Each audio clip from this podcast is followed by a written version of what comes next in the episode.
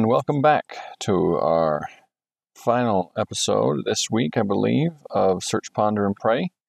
Um, yeah, this week we're going to we're going to try and wrap up Joseph Smith Matthew today, um, but I do believe that it will probably not. We probably won't get fully to the end today. Um, but I hope that, you, uh, as always, that you'll continue to study on your own. Um, like I said, this is probably the last one for this week. Um, yeah, so let's go ahead and get started before we get too far into everything. And let's start with a word of prayer. Our dear Heavenly Father, we are so very grateful for this day. We thank Thee for the many blessings that Thou hast bestowed upon us. We ask Thee to please bless us with Thy Spirit now. Bless us that we might have our minds and hearts open to Thy Word, that we might know in what ways we can apply Your teachings to our lives and in what ways we, and in what ways we might bless the lives of those around us. We pray for these things ever so humbly, Father, in the name of Jesus Christ. Amen. All right. So, um, last time we had just got done talking about um, the abomination of desolation in verse 12. Um, and I'm going to kind of skip ahead just a little bit. We're going to read, still read it, but we're going to just kind of, kind of skip through a little bit because I want to get to um, we're going to kind of get out of the section. If you remember on Monday, we talked about how the, there's two sections. There's a section that talks about um, Jerusalem, and then there's the section that talks about the last days. So we're going to kind of jump through some of the, sections that talk about Jerusalem and what happened to the Jews, um, and we're going to jump ahead to uh, parts that more definitely apply to us. All right, so in verse 13, then, then let them who are in Judea flee to the mountains. Let him who is on the housetop flee and not return or take anything out of his house. And let him who is in the field return back and take his clothes. And woe unto them that are with child, and woe unto them that give suck in those days. Therefore pray ye the Lord, that your flight be not in winter, neither on the Sabbath day. For then in those days shall the great tribulation on the Jews and upon the inhabitants of Jerusalem, such as was not before sent up upon Israel of God since the beginning of their kingdom until this time, no, nor even shall be sent again upon Israel. All things which have befallen them are only the beginning of the sorrows which shall come upon them. And except those days should be shortened, there should be none of their flesh be saved, but for the elect's sake, according to the covenant, those days shall be shortened. Behold, these things I have spoken unto you concerning the Jews. And again, after the tribulation of those days which shall come upon Jerusalem, if any man shall say unto you, Lo, here is Christ, or there, believe him not. For in those days there shall also arise false Christs and false prophets, and shall show great signs and wonders, insomuch that if possible they shall deceive the very elect, who are the elect according to the covenant. All right, so here we are. We're jumping now into our day in those days. So if we jump to the to the student manual in the pre, and the, not preach my gospel, um, also also a good manual you should read though. Um, if we jump to the Pearl of Great Price student manual, and we jumped to um, in those days. All right, so false Christ. Elder Bruce R. McConkie of the Quorum of the Twelve Apostles explained false Christs, false redeemers, false saviors? Will there actually be men who claim to fulfill the messianic prophecies, who will step forward to offer their blood for the sins of the world? Is it possible that some will say, I am the way, the truth, and the life? Come unto me and be saved. Or others will profess to return in glory, bearing the wounds with which the true Christ was wounded in the house of his friends. True, there may be those deranged persons who suppose they are God, or Christ, or the Holy Ghost, or almost anything, but none none but the lunatic fringe among men, however, will give them a second serious thought. The promise of false Christ who will deceive, if it were possible, even the very elect, who will lead astray those who have made eternal covenants with the Lord, is far more subtle and insidious evil. A, a false Christ is not a person, it is a false system of worship, a false church, a false cult, to say, Lo, here is salvation, here is the doctrine of Christ. Come and believe thus and so, and ye shall be saved. Is it any concept? It is any concept or philosophy that says that redemption, salvation, sanctification, justification, and all the promised rewards can be gained in any way except that set forth by the apostles and prophets.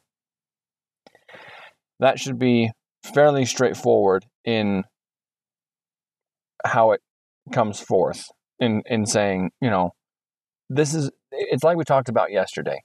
If you are if if any of us, if any of us adhere to anything that says this is how you live and this is how you can gain happiness and joy and peace in this life, if it's not if it's not the actual gospel, that's a false Christ. Um, if you if you've listened, I, I think I talked about this yesterday. I may not have, but if you if you had a chance to listen to um, Choosing Glory, the podcast by Lily Anderson, great podcast. Great. Um, she's really good at what she talks about. I disagree with her on some things, but you know that's that's the joy of the gospel, and that's the joy of agency is that we learn and grow together. You know that's why we listen and discuss these things with other people, so that it gets us to think about it. It gets us to, to, to find areas where we ourselves might think, well, mm, mm, I thought differently about that. It's happened to me several times as I've been doing this, as I've been studying, um, and as I've been listening to other podcasts to think maybe maybe I need to change this thinking that I have a little bit.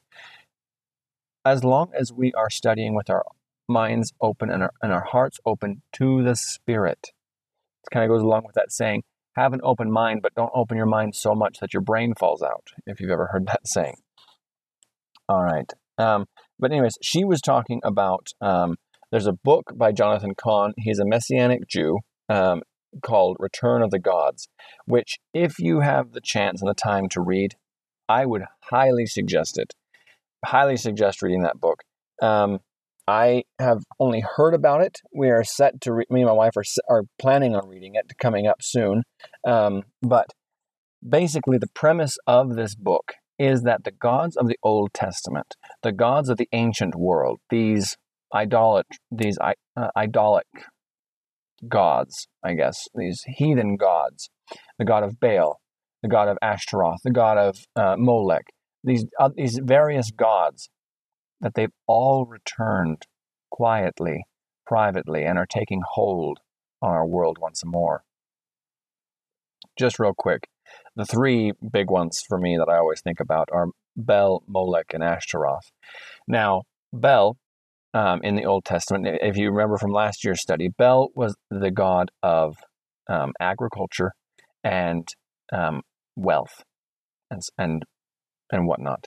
Now, Bel um, promised through sacrifice and through worship that if you would adhere to his um, his gospel, so to speak, then he would grant you economic power.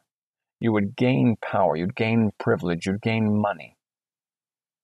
You would gain those things from him.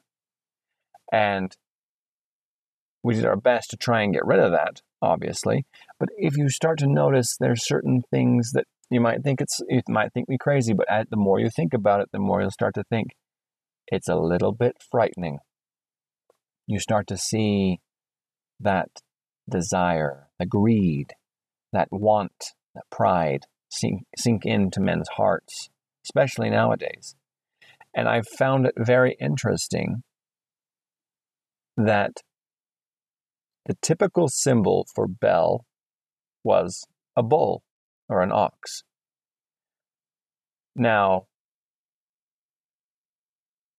if we think about the economy and we think about a bull, we might see a hinge point that when the market is doing well, when the stock market is doing well, we call it a bull run. There's a statue on the New York Stock Exchange of a bull. The bull is the symbol of economic power. And it is widely accepted as such in our world today. A little bit frightening. Ashtaroth was the goddess of fertility. She promised sexual pleasure and the fulfillment of sexual desires. Her followers would worship in the groves, in worshiping in orgies. The temple priests and priestesses were often um, there for sexual services uh, and, and other things. And it was also believed that if it was your desire, the goddess Ashtaroth even had the ability to change the male into female and the female to male because she was the goddess of sexuality. A little frightening there. And then we move forward onto Molech. Molech was the god of power, position, pride. And those who worship Molech would make their fi- their children pass through the fires of Molech, is the terminology that the Old Testament uses I mean, talking about it. Those who made their children pass through the fire would sacrifice their children to this God in order that they might have power and not be hindered by their enemies.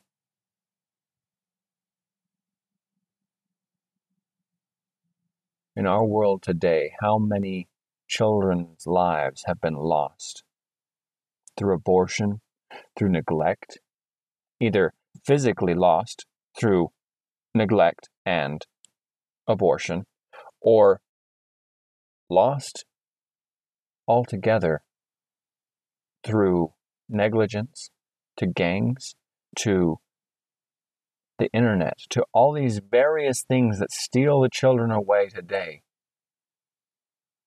that corrupt them because we as parents are too interested in gaining worldly power.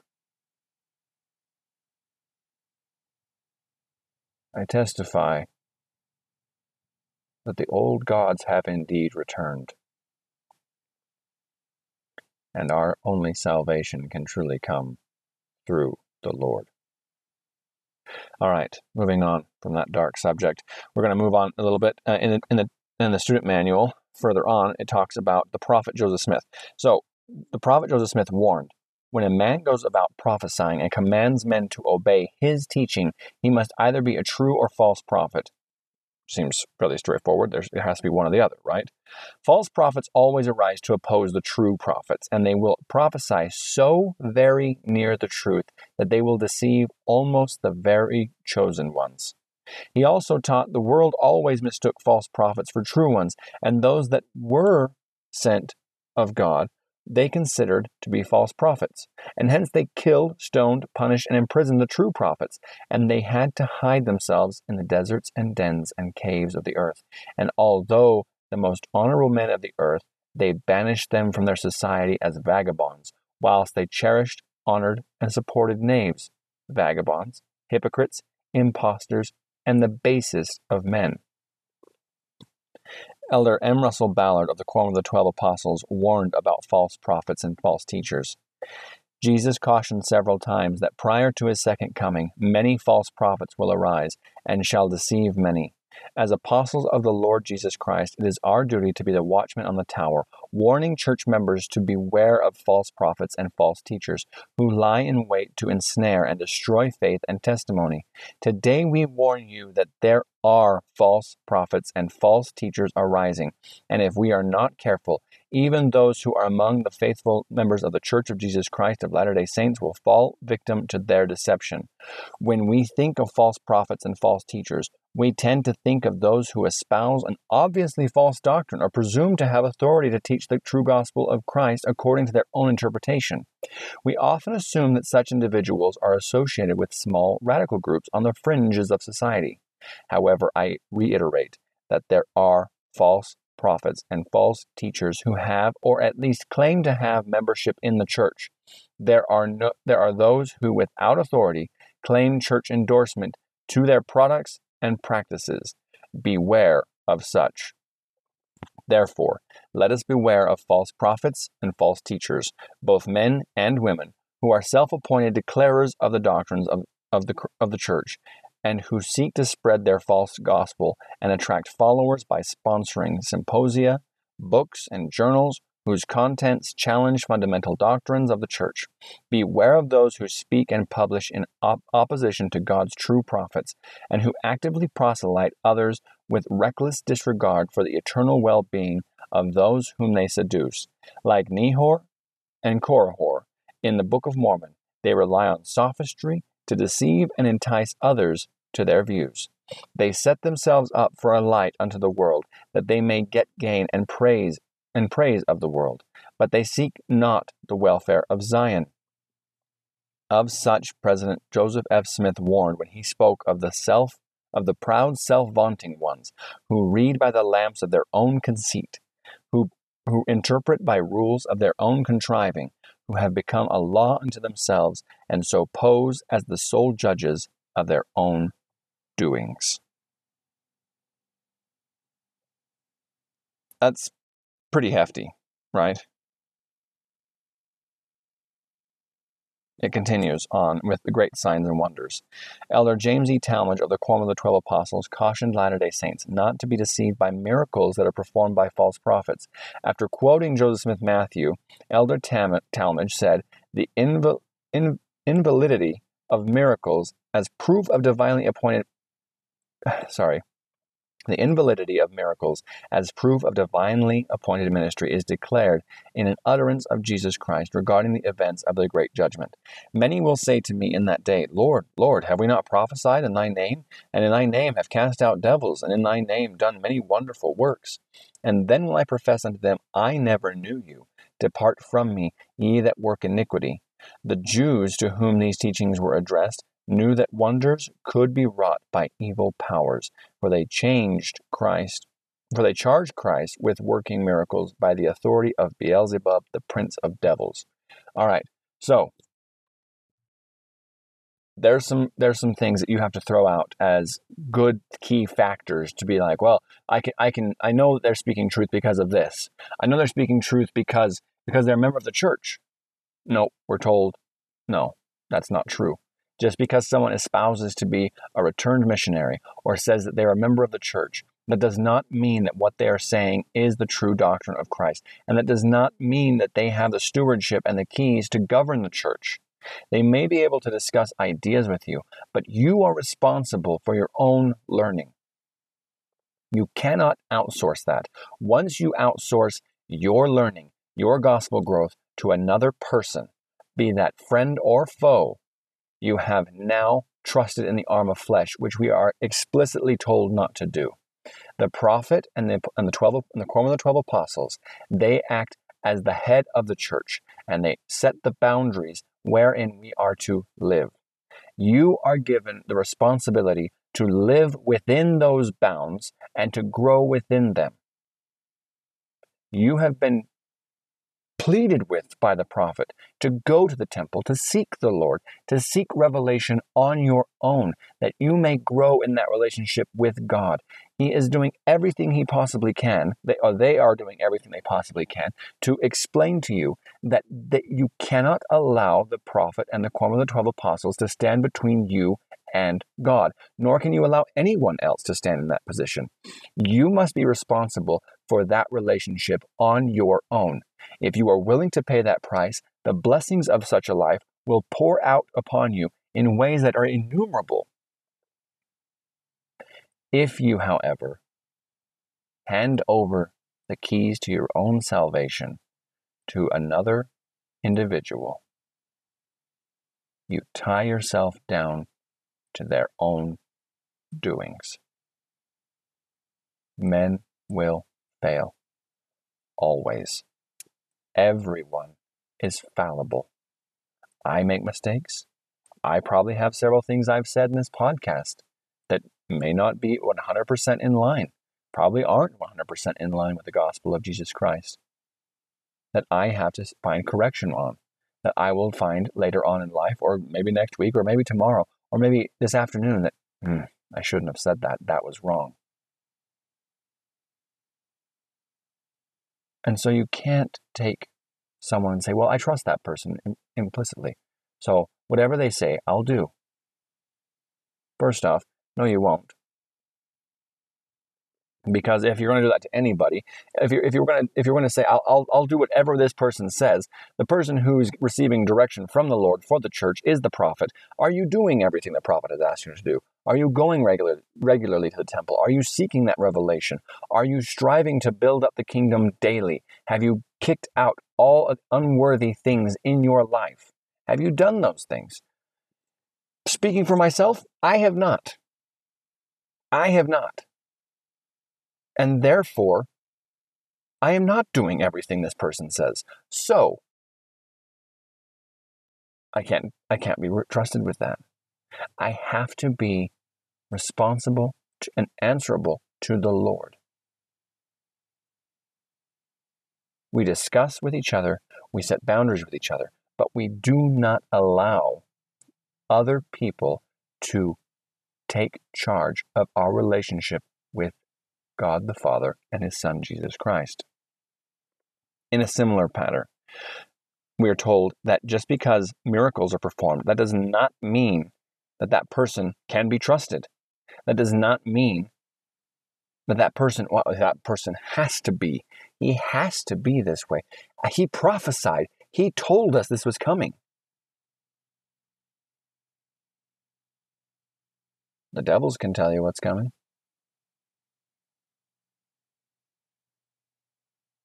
We must stand firm. We must stand fast and be not moved. We must stand in holy places, brothers and sisters. If possible, they shall deceive the very elect. After quoting Joseph Smith Matthew, President Harold B. Lee defined the elect as members of the church. Similarly, President Marion G. Romney of the First Presidency said, Now those who are the elect according to the covenant are members of the church. So we ourselves on, are on notice to beware. President Joseph F. Smith warned, Let it not be forgotten that the evil one has great power in the earth, and that by every possible means he seeks to darken the minds of men and then offers them falsehood and deception in the guise of truth. Satan is a skillful imitator, and as genuine and as genuine gospel truth is given the world in ever increasing abundance, so he spreads the counterfeit coin of false doctrine. Beware of his spurious currency. It will purchase for you nothing but disappointment, death, and misery and spiritual death. The father of lies he has been called, and such an adept as he as he sorry, and has been called, and such as an adept has he become through the ages of practices in his nefarious work that were to that were it possible he would deceive the very elect.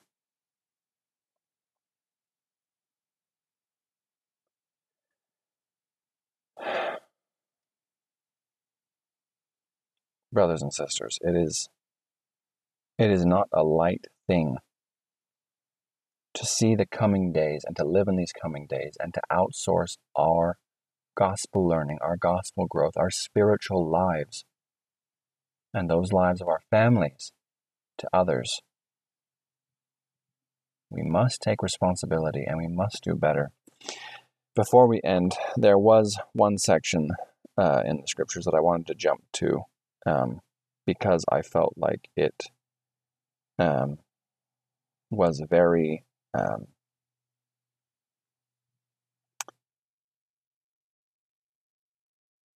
was very helpful.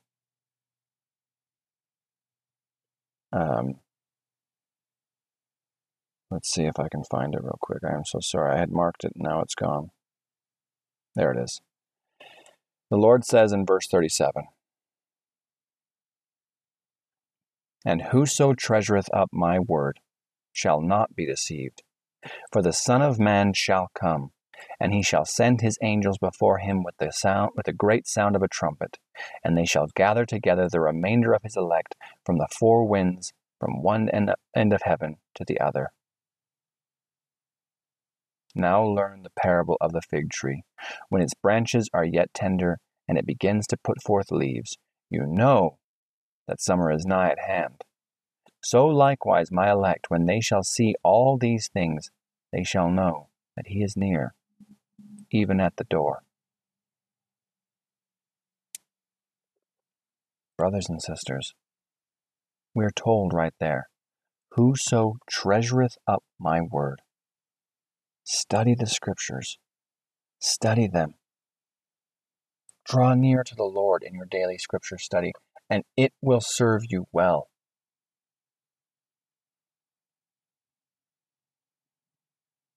Obey every word that cometh out of the mouth of the Lord, and you will find that you are protected. We must trust in the Lord. We must turn our backs on the old gods as they return and as they as they begin to rage in our world. If we are willing to do that, the Lord will bless us. The Lord will save us. He is our Savior.